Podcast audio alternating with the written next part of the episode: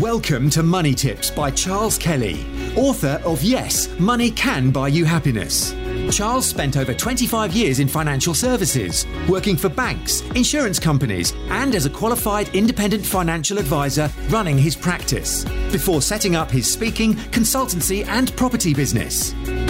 Money Tips will help you save, make, and accumulate more money, whether you are a business owner, entrepreneur, employee, or still searching for your vocation. For as long as I can remember in the UK, it, it has always been cheaper to buy a property than rent. So if you, if you went to look at a property and, and you'd calculate what it cost to sort of rent an average flat or a house, it was usually cheaper to buy that property. And even when rates were high, it was still cheaper to buy than rents. Uh, but now, renting a home has become cheaper than buying. Now, this is unbelievable because you, have got record low interest rates at the moment, and yet it's it's now uh, become cheaper to rent than buy. Now, it, it's long been assumed that, that, that this was the, was the case, but uh, thanks to house prices going up and up and up, especially in the last year when everyone's scrambling to buy and, and perhaps move out of the city centres, uh, the tide has now turned and it's actually become more expensive to buy than rent. And this, this is combined with rents coming down a bit in the in the last year as well. Now, this is according to research done by Hamptons, the leading estate agents, uh, saying that this is the first time in six years that, that this this trend has has happened. And the estate agent reveals that prior to the pandemic last year in March, people buying with a 10% deposit would have been £100, just over £100 better off than a renter. But last month, figures show that the average sector for private sector renting was £71 a month less in rent than than buying. And obviously, you've got to make certain assumptions here. You've got to make certain assumptions on how much deposit people are putting in, uh, the rates they're getting, and that sort of thing. So it's very difficult to make a, a, an accurate comparison, you know, on on each property. But apparently, this applies more or less across the the, the, the UK, apart from places like the north east, the northwest, Yorkshire and Humberside, and Scotland, where it's still cheaper to buy than rent. Um, now, I, I, noticed that last year, uh, when when the lockdown happened, rental demand did did drop a lot. Um, that, that, people say that this is because a lot of people were, were leaving the city centres. Obviously, a lot of renters are younger people, and some of them were sort of saying, "Well, look, my job has has stopped, or people want me to work from home now, so I'm going to just go home and live with my parents out in the suburbs or in the countryside."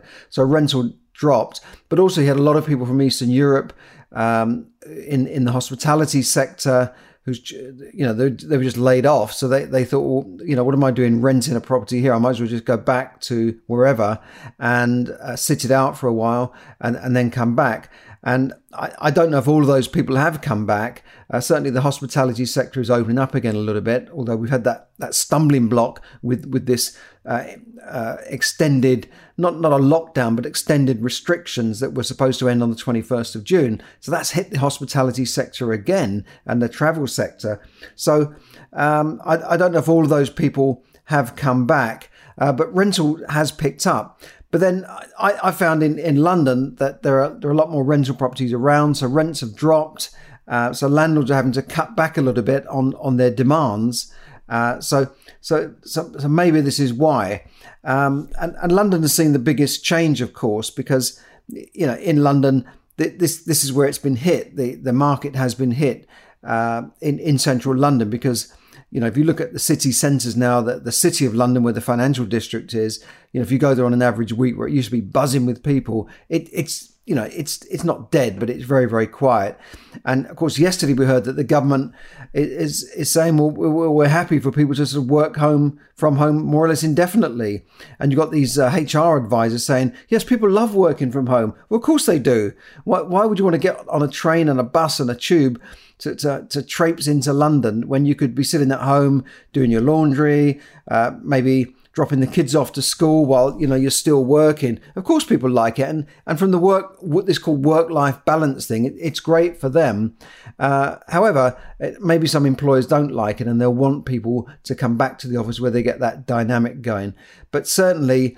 Uh, there's been a, a, big drop in uh, office demand, and I think we're going to see a lot of offices, as, as we're already seeing, um, you know, office blocks applying for permission to turn them into flats. Although, you know, in, in the city of London, unless you work in the city of London, I, am not quite sure who would want to live right there in in that that, that area unless they, have got work to do in that area. It's not the most exciting place on a weekend, but you know some people might still like to live close to, to London anyway, even if they're not actually working right there in the city.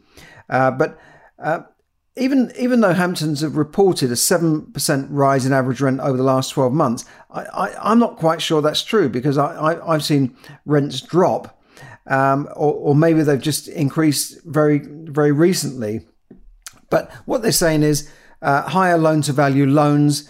Uh, mortgage rates have added to the cost of buying a home. Now, even though we've got record uh, base rate reductions and, and low rates, lenders are still hiking up their rates. They're not necessarily tied to to the base rates.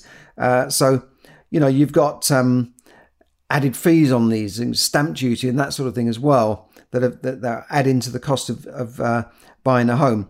But uh, this is quite a big factor now. Uh, will this mean that you know property prices have got to come down uh, because you know, if people can sort of sit it out and rent for a while, maybe they're not going to buy a property. Don't forget, we've got the end of the stamp duty holiday coming up uh, at the end of this month in June. So, will that see uh, the demand drop? Well, we've talked about this before, um, and and some lenders are saying no, demand won't drop. Uh, a lot of buyers are still planning. We had this nationwide survey say a lot of buyers are still planning to go ahead regardless of of the stamp duty holiday ending. And of course, in a lot of areas in the country, the stamp duty is, holiday is immaterial. It's only in the southeast where you're buying properties, say half a million pounds or more, where the stamp duty really starts to hit. It's an obscene tax, to, you know, to be honest, but it, it's it's not going to affect you if you're buying a property in the northeast, for instance.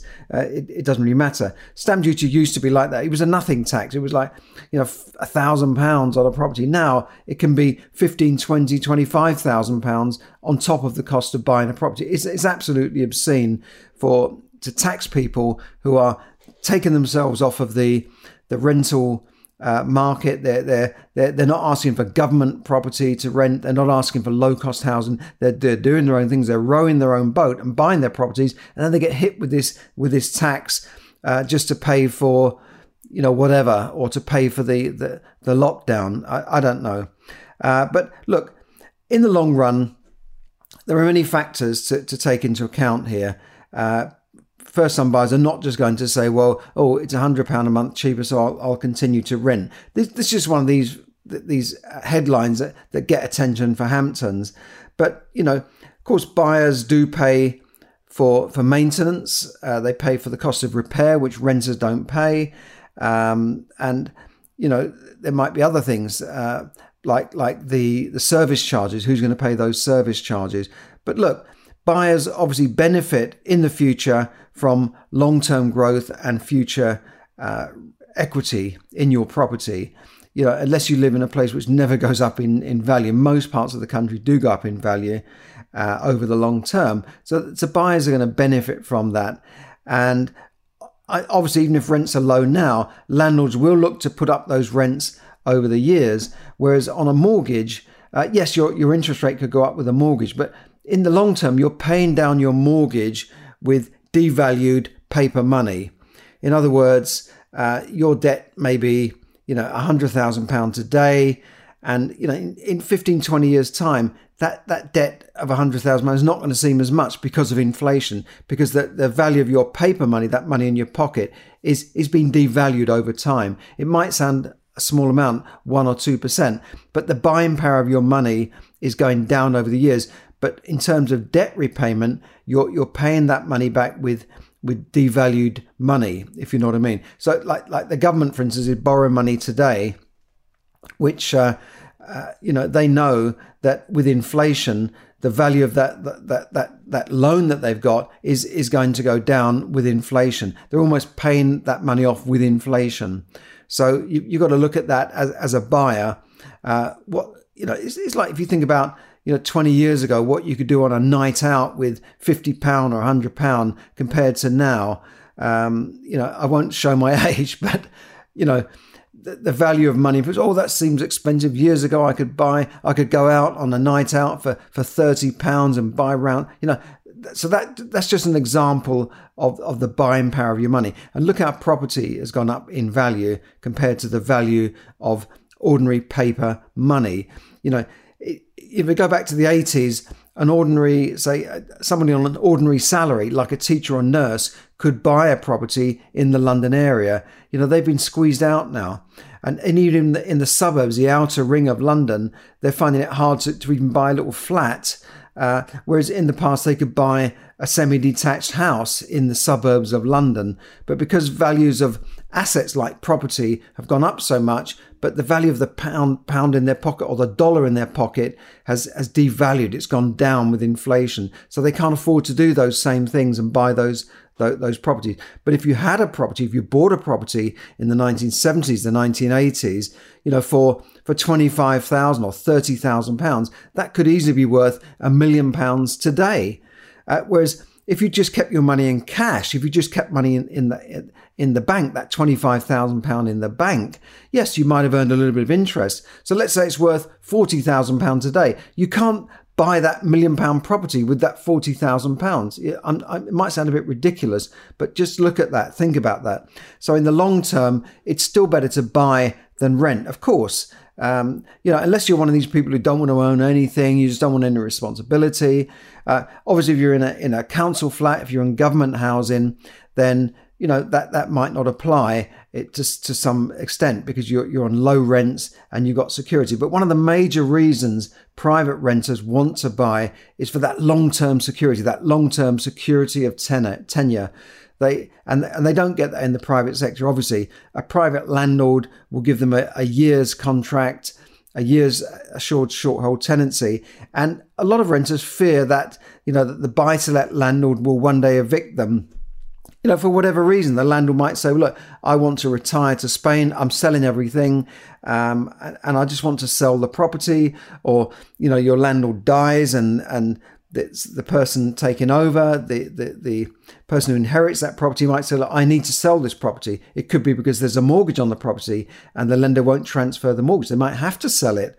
So there's various reasons, but this can obviously be stressful for, for tenants, right? This, this is a stressful moment for tenants. And I can understand that, you know, because a private landlord does not want to give somebody a lifelong tenancy as the government will do. And even government uh, councils are are, are, are moving away from this now, whereas they, they would say if you're a council tenant, you had a tenancy for life.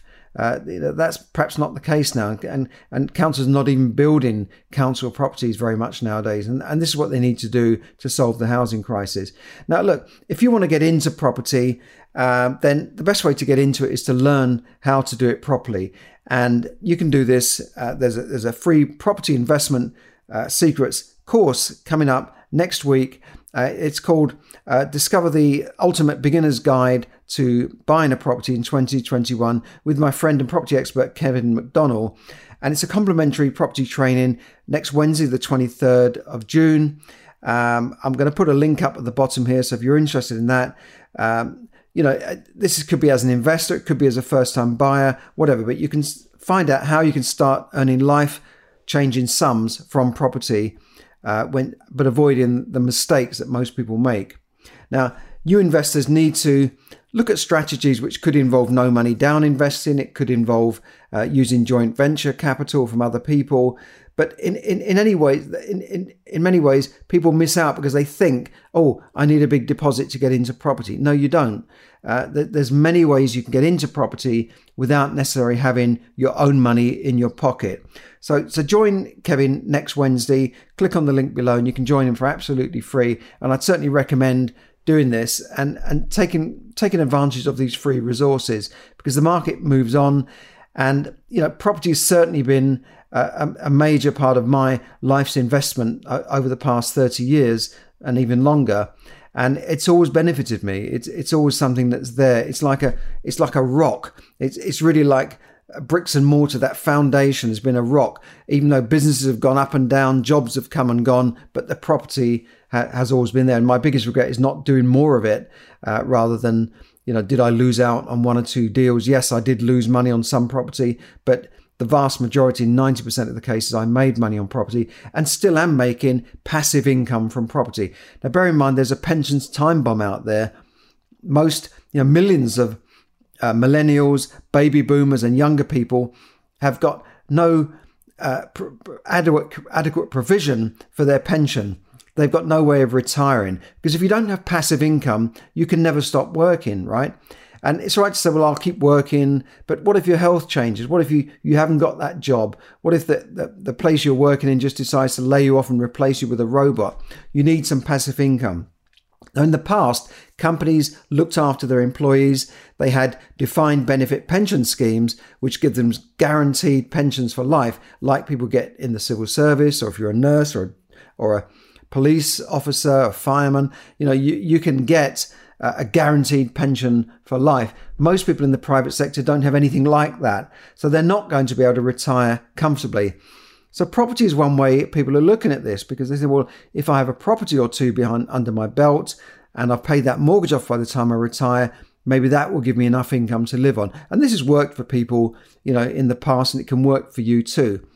And so, so that's what you might want to look at as an alternative to trying to put stuff as much money into a pension scheme that might not give you the returns you were looking for because it's linked to the stock market this might be a way of doing it. And the other advantage of property is you can use leverage. You can borrow money to buy property. You can't borrow money to, to put into your pension scheme. You can borrow money to buy property. So you can use other people's money to get yourself on the property ladder and start accumulating real wealth that over time will be worth far more than just keeping your money in cash. So do look at that property training. Click on the link below, and I'll, I'll, certainly be tuning in to Kevin because you can always learn something new from guys like Kevin. You can always learn a new trick, and uh, you know what the saying is: you can't teach an old dog new tricks. Well, don't be an old dog that you can't teach. So, well, I know that I've done these courses before. No, you might learn something new by by tuning to Kevin. So, so there you go.